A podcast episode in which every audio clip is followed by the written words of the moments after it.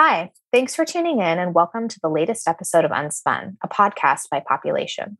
This week, we talk to Kelsey Tsuchiyama, a recent graduate from NYU Stern School of Business. Don't go away, we'll be right back after the break.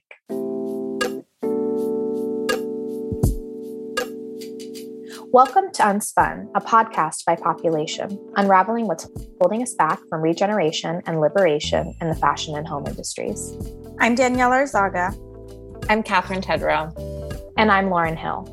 We're the founders of Population, a change agency blending the creative and strategic to embed an integrated approach to sustainability into brand, marketing, and business model strategy. We convene the much needed conversations about systems change by centering stakeholders across the entire value chain, all the way from supply to demand, to co create solutions to the biggest sustainability challenges facing our industry. In a previous episode, we talked about the Rana Plaza collapse, unpacking the evolution of the compliance movement in the industry, including the development of the Accord, a legally binding agreement between brands and trade unions to work towards a safe and healthy garment and textile industry in Bangladesh, which is ending soon. We also talked a lot about the impacts of COVID 19 on factories and garment workers. And today, we're excited to take this conversation a level deeper we're speaking to Kelsey Tsuchiyama, a recent graduate from the NYU Stern School of Business. Kelsey has been interning with us, and we have her to thank for her incredible writing skills and hopping on board with us at the very beginning of this podcast. She approaches the industry with a human and women's rights lens and is eager to make an impact on the social side of sustainability in the fashion industry. Hey, Kelsey, thanks for joining us today. Hi, Kat, Lauren, and Danielle. Thank you for having me. We're super excited to have you on the podcast since you've been so intimately involved with every episode to date. So thank you for being here. To kick us off, can you tell us more about your focus in gender studies and how it's influenced your business paradigm? Yeah, so gender studies really broadened my perspective and encouraged me to consider multiple stakeholders. And I think, especially in a way that sees them as equal because i think even when talking about stakeholders and in the business school you know stakeholder capitalism is generally accepted over shareholder capitalism but there is still that hierarchy in approaching stakeholders and viewing them. So i think being able to just see the value in all stakeholders and not you know putting on this guise of of caring about all stakeholders but really still favoring some over the others. And i also just you know, always wanting to dig deeper and question what's being presented. In business school, there's a tendency to focus on numbers and statistics and, and graphs and such, and not always consider what is behind all of that. And my focus in gender studies, I think, really made me think about maybe who's being represented by those graphs or what the history is that has led to those specific conditions and to always want to you know ask more questions and not just take something as given. If we're talking about a business strategy maybe we're just saying go to this country because it has cheap labor but i want to know more about why they have cheap labor or what led to that you know that unequal relationship where our brand from the us may be manufacturing in a country like bangladesh yeah, the your report at the end of your last academic year seemed like some really critical cumulative work that you had done. How did this lens affect that work when you approached that project with your team? What I was just saying about, you know, the emphasis on multiple stakeholders, so understanding how each player plays a role in these overall relationships and also just the degrees of power that was a big part in understanding that no one's really coming to it, coming to these relationships on equal footing and understanding why that is. And, you know, just taking that into account in the analysis, it gets messier and more complicated when you try to have to consider all the greater histories. But I think it's absolutely essential to do that. Can you tell our audience a little bit about the report that your team did? So we started with a question of how are garment workers in Bangladesh organizing and some of the obstacles we're facing. However, that is a it was a very large question to address in a, in a small amount of time, and especially of how to communicate with garment workers directly would be a very arduous process. So we kind of evolved the project into how is organizing in represented by international organizations and various stakeholder perspectives and you know kind of what all the implications are. So we looked at different stakeholder groups like fashion revolution the pay up campaign the bangladeshi center for worker solidarity and as well as legislation like the accord and the alliance and just how they represented garment workers so, narrowing on Bangladesh a little bit, in that report and in your work, you've referenced the work of Bangladeshi feminist and labor scholar Dr. Dina Siddiqi. And she talks about this ethical obligation to save women workers. And we were curious your perspective on how and where we see this show up in the fashion industry today. I think we see it from global organizations that rely on social media, I think, to garner a lot of support. And that social media gets very complicated when you're trying to appeal to as many people as possible and also present it in a very digestible and fast way because social media um, inherently is just um, you know consuming everything so many things all the time. So i think when you're trying to do something like that it's easy you want to simplify it and and draw on narratives that people know and understand such as this, you know, quote, ethical obligation to save women workers. That is a common narrative that has been used. So I think, you know, just relying on that is an easier thing for global organizations to do. And as a result, there's little incentive to kind of get rid of this narrative because they are, these um, labor activists are getting the support and can think that they're you know, making a, a difference. And although the intentions may be good, there's all these unintended consequences by drawing on this pre existing narrative.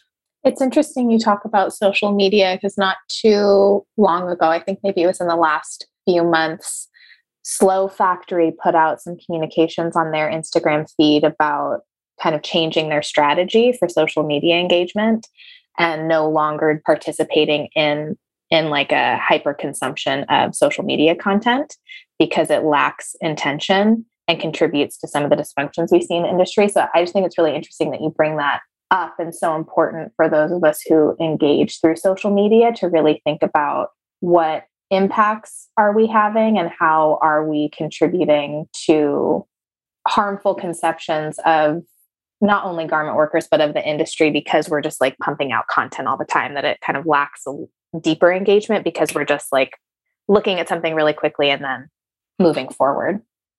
In your report, you also discuss how the theories of the universal woman and the global garment worker were used in fashion revolutions who made my clothes campaign which i think also really ties to to this conversation around social media and social media engagement as a way to kind of drive activism in the social justice space in the industry we were hoping first that you could explain to our audience kind of what the stereotype of the universal woman and global worker is. And then we have a, a more specific question for you on that.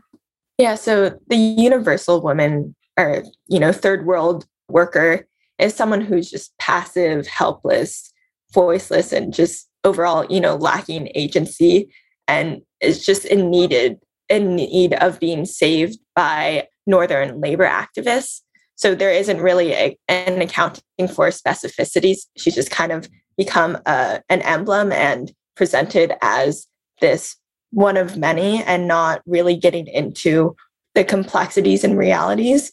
So in the words of, of Dr. Siddiqi, this these depictions, quote, attribute more personality and action to capital and patriarchy than to the subjects of exploitation.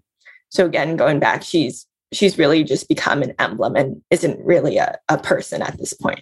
And you're going into it a little bit, but why is this stereotype detrimental to actually addressing injustice in supply chains and what, you know, kind of the industry is currently calling worker well-being and global supply chains? Yeah, so the the problem with this is that it it erases space and place so there isn't really an accounting for all the specific relationships and, and power dynamics at play, whether that has to do with gender, race, sexuality, you know, all of these get kind of erased and just presenting them as this monolith without any specificities. So, just another quote from Dr. Siddiqi particularities of place, people, and the specificity of localized power structures disappeared in such globalizing frameworks, which could not adequately theorize the experience of work across space. So, you really do have to acknowledge that you can't just present these top down solutions. You have to really understand what's going on before and working collaboratively. And, you know, there are as I just kind of said, there are multiple fields of power, and you can't just address some of them without and ignore others because that alone, you know, will just reinforce kind of the conditions that have already been at play. And not addressing all these complex, messy realities, you know, activists and organizations might be able to come up with quick and and kind of simpler solutions, but they're inevitably going to fail because if you're not asking the right question, you aren't going to get the right answer. You have to address all of the fields of power and all the dynamics at play. And also just playing into these cultural scripts of, of, you know, quote, saving third world women, they reinforce global hierarchies as well and consumer worker hierarchies. And, you know, they, that in and of itself enacts its own violence on on people that you think you might be saving, quote, saving, but you aren't actually doing that. And also just Dr. Siddiqi in her in her paper also just talks about these top-down approaches or solutions that are based on abstract notions of individual rights.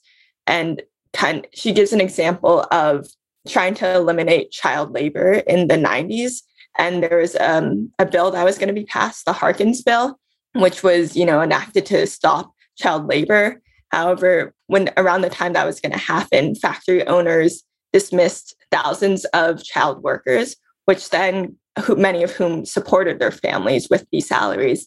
And it then forced them into unregulated informal sectors. So they were um, involved in more precarious working conditions than they were before. So even these solutions that that you like on paper may sound good, they they have their own consequences it wasn't until local human rights organizations that had already been taking steps to eliminate child labor and you know local activists once they intervene to help and create and negotiate an agreement that they're able to you know counteract the downsides of the harkins bill. So they paid for schooling for former child workers and the goal was to provide a factory job for an adult family member. So you know utilizing these local activists and organizations, many of whom who have been, you know, fighting for a lot of the same things that maybe global organizations and top-down approaches are are aiming to address. You know, you have to work collaboratively with them to understand all the complexities of this work. I think it really requires us, particularly people who are coming i'm just going to use like really specific examples because i'm trying in my own language to not overgeneralize. You know fashion revolution is an organization that is out of europe and very active in the united states. So for those of us coming from those contexts it's really important i think to have a lot of humility and ask ourselves like what is it that i actually can contribute that's of value to this situation? It's so easy to come in and i know this isn't people's intentions but we're really kind of stuck in a paradigm and in a culture of coming in with a lot of like what's the opposite to humility? Arrogance that we know all of the answers and that what we prescribe is going to be the right way but because we oftentimes lack cultural humility in our approaches we miss to your specific example about child labor i think like on the surface we can all agree that we don't want children to work we want them to have opportunities to get an education but when you're just looking at the consequence of a more complicated system and not looking at, to your point, the questions of like, why is it like this in the first place? We come up with solutions that are not well fit to the situation. So I appreciate you bringing that up.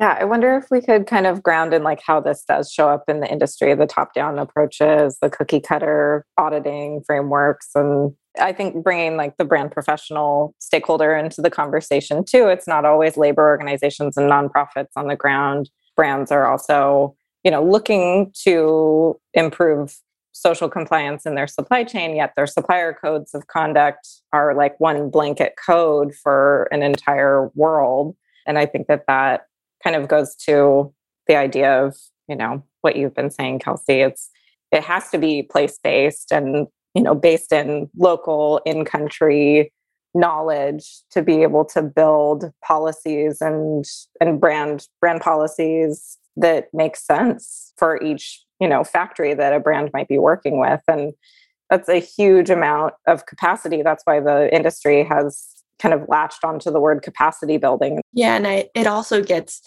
gets difficult because you know people have trouble you know including myself admitting how you may be complicit in this and how you may be perpetuating these dynamics. And you know again your intentions may be may be good but you still can be causing harm.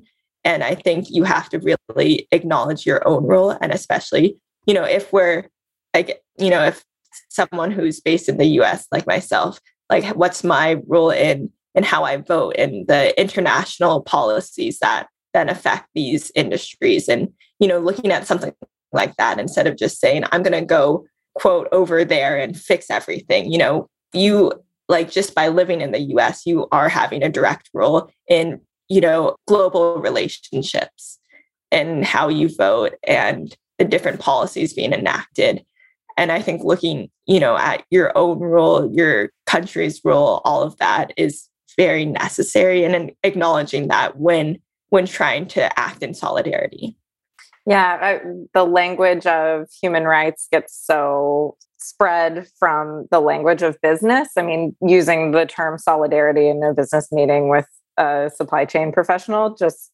wouldn't land. And so it's it's so interesting to try and figure out it's uh, we all want the same things you're just using different words it, whether you're in you know either of those two paradigms and so it's it is really fascinating and it's going to be amazing to see what you do with both of these kind of skill sets and focus areas in your life. Yeah and i think that comes with elevating more voices that don't always have you know in the business world it's not it doesn't just have to be people with a business background and and for some reason may think that they have a better understanding of certain issues just because of their education and i think you know a lot of people have stuff of value to contribute and to find a way to elevate all these voices that maybe don't have the same background or education as people who have traditionally been in certain areas and industries, I think is a very important step to take. So, a lot of these initiatives that you analyzed in your project, I feel like are essentially awareness campaigns for the end consumer to bring up, you know, these very real issues that are happening across the globe and especially in uh, garment supply chains. So I'm wondering, I think it would be interesting also for our audience if you have, you know, you were very critical of of these these different stakeholder groups that you analyze. Yeah. I mean, I think the the organizations that we did analyze, you know, we did find some we did have some criticisms, but you know, they are still doing some good work and that again goes with the, you know, maybe having good intentions but not always having or but having some unintended consequences. So I don't, you know, I do want to applaud the work they have been doing. But, but yeah, we did have many criticisms, especially in the portrayal of this third world women worker. So I think just organizations that are very intentional in how they're fighting for rights and what voices they're using and how they're accounting for specificities. So, like IndustriALL Global Union is one group that really takes into account, I think, the place and space. So, and they have very specific campaigns for the regions they're working in. So, in the Philippines, they led a campaign to extend maternity leave, for example, or getting specific union leaders released in countries. And in Bangladesh, actually played a role in negotiating the accord. So I think a group like that has done a very good job of understanding all the specificities of place. And then there's also just, you know, organizations that don't buy into this all too easy narrative of, quote, saving women workers and ones that center the voices of BIPOC folks and kind of help maybe both activists and just consumers understand how they may be contributing to perpetuating harm. So, group like No White Saviors, they have like resources on how to be an advocate without um, buying into the white savior complex and elevating voices that have previously been that aren't always listened to. I love that you said that and pointed out that even though, you know, these organizations, these initiatives are maybe making some missteps and not communicating in the way that is, you know, most beneficial to the people on the ground, that they're still doing a lot of good work. And I think it is important to not think of things in this paradigm of only good and bad and instead on this continuum of improvement I totally agree. And I think that the solutions framework that you and your teammates had in your report, I think it really gets at that. And we in the industry, we do need to find a way to be constructively critical and be able to move forward, but be constructively critical of areas where we're all falling short. And that's not to say that people aren't doing good work and, and don't have good intentions. And so your solutions framework and your report as kind of asking yourself questions as opposed to having these really specific action recommendations really struck us uh, because we really believe that we all need to be asking ourselves more questions, um, especially those of us who sit in locations where we're often looked to for answers and are listened to the most often.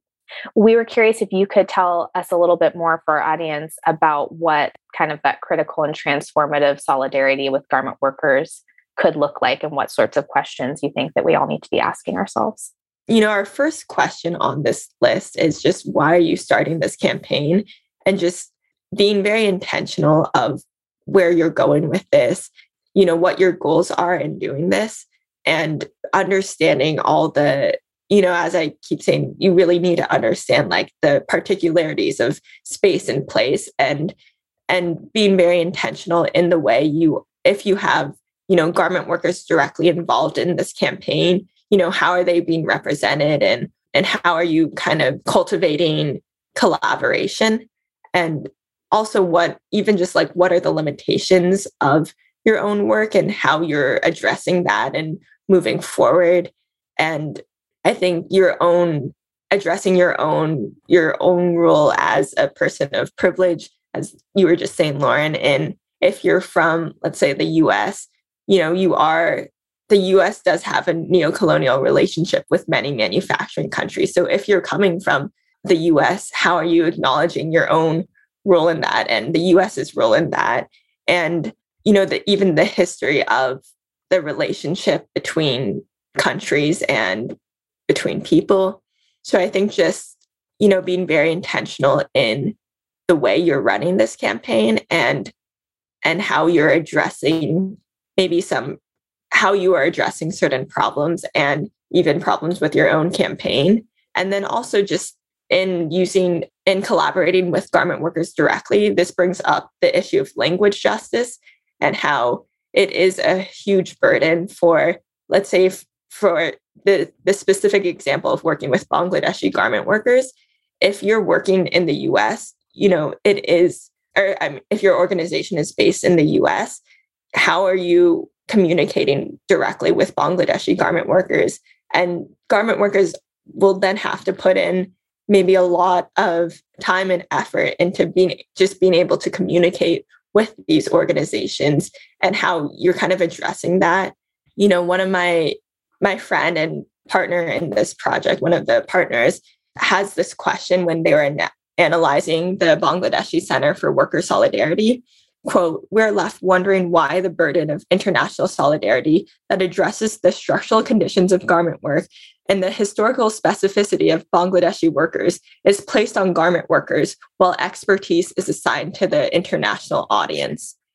So I think that's just a, something to think about as well is language justice and access to these voices and accounts. If you are using them in the in the campaign, you know, how are you using them and how are you even compensating garment workers for their efforts because they are putting in a lot of effort just to be able to communicate. Something we didn't even talk about yet today, and I know we need to kind of wrap up, but I mean, obviously, the mask campaigns, the idea that garment workers were so desperate for work during the pandemic that you buy a mask and employ an artisan or buy a mask and save, you know, a garment worker. It was everywhere. And it's just amazing that we haven't, you know, become a little more aware as an industry as a whole yet or as a sustainable fashion movement. I think that that that's a good segue actually into our kind of one of our closing questions for you because to your point Kat you know that was just what like 8 months ago that this was all happening 12 months ago not very very far into the the past and despite all of our efforts toward progress and a lot of people who have been and continue to critique the industry. You know like dr siddiqi's articles that you reference in your report one of them is 12 years old now. So it's not like these ideas are new and even before that there have been and have have been will continue to be people who are critiquing the industry and not being heard on a on a global level. But i think that just leads me wondering from your perspective what's the number one question that you are asking the industry right now or the the question that the industry needs to be answering in order to achieve real change? Yeah i think i'm wondering right now you know what will it take for for organizations and and activists to to leave behind these outdated narratives? I think as you're saying we you know it's not new that we're seeing these issues with and critiques of narratives or certain solutions and organizations. You know all, all of these are concepts that maybe people are aware of. So you know why are we still using them? There is you know maybe it's easier to garner support but i think as we're becoming you know as more people are becoming aware of what some of these unintended consequences may be like at what point do pe- do we say enough is enough amen to that this is another question we like to ask all of our guests who is your unspun hero so, someone that you think is doing incredible work, who's maybe not getting the recognition that they deserve, someone that you want to shout out. Dr. Siddiqi, as I, have quoted throughout this whole episode, and you know, our our project that we worked on relied heavily on her work. I think she's definitely one of my unspun heroes who has just been, you know, calling out these problematic narratives. And although it might they might be unpopular opinions, I think they're absolutely necessary and we need to elevate them more in the industry. And as well as you three, Lauren, Kat, and Danielle, I'd like to say that you're also my unspun heroes as just someone who's still trying to learn very much about the industry. You guys have all taught me so much through this podcast. And so I don't know if that counts because your voices are in the industry through this podcast, luckily, but I'd like to give you three a shout out. Thank I you. I don't know if we deserve to stand with Dr. yeah, Siddiqi,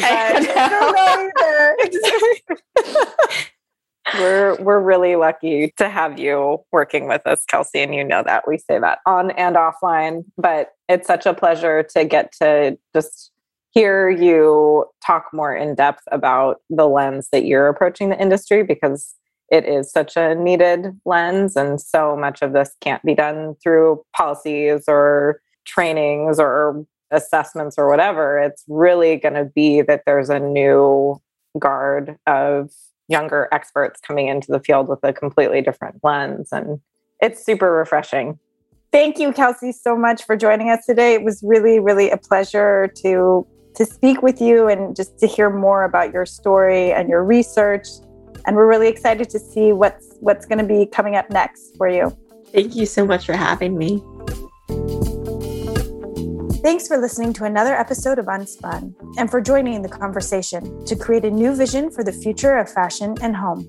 Huge thanks to this week's guest, Kelsey Tsuchiyama, for sharing her perspective on the industry. You can find Kelsey on LinkedIn. To join the conversation, follow us on Instagram at We Are Population or visit our website, wearepopulation.com. Unspun is produced by Population, co developed with Corey Cambridge, and mixed and edited by Compost Media Flow. Our theme music is by Richie Quake and cover art by Ryan Welch Designs. You can find us on Apple, Spotify, or wherever you listen to podcasts.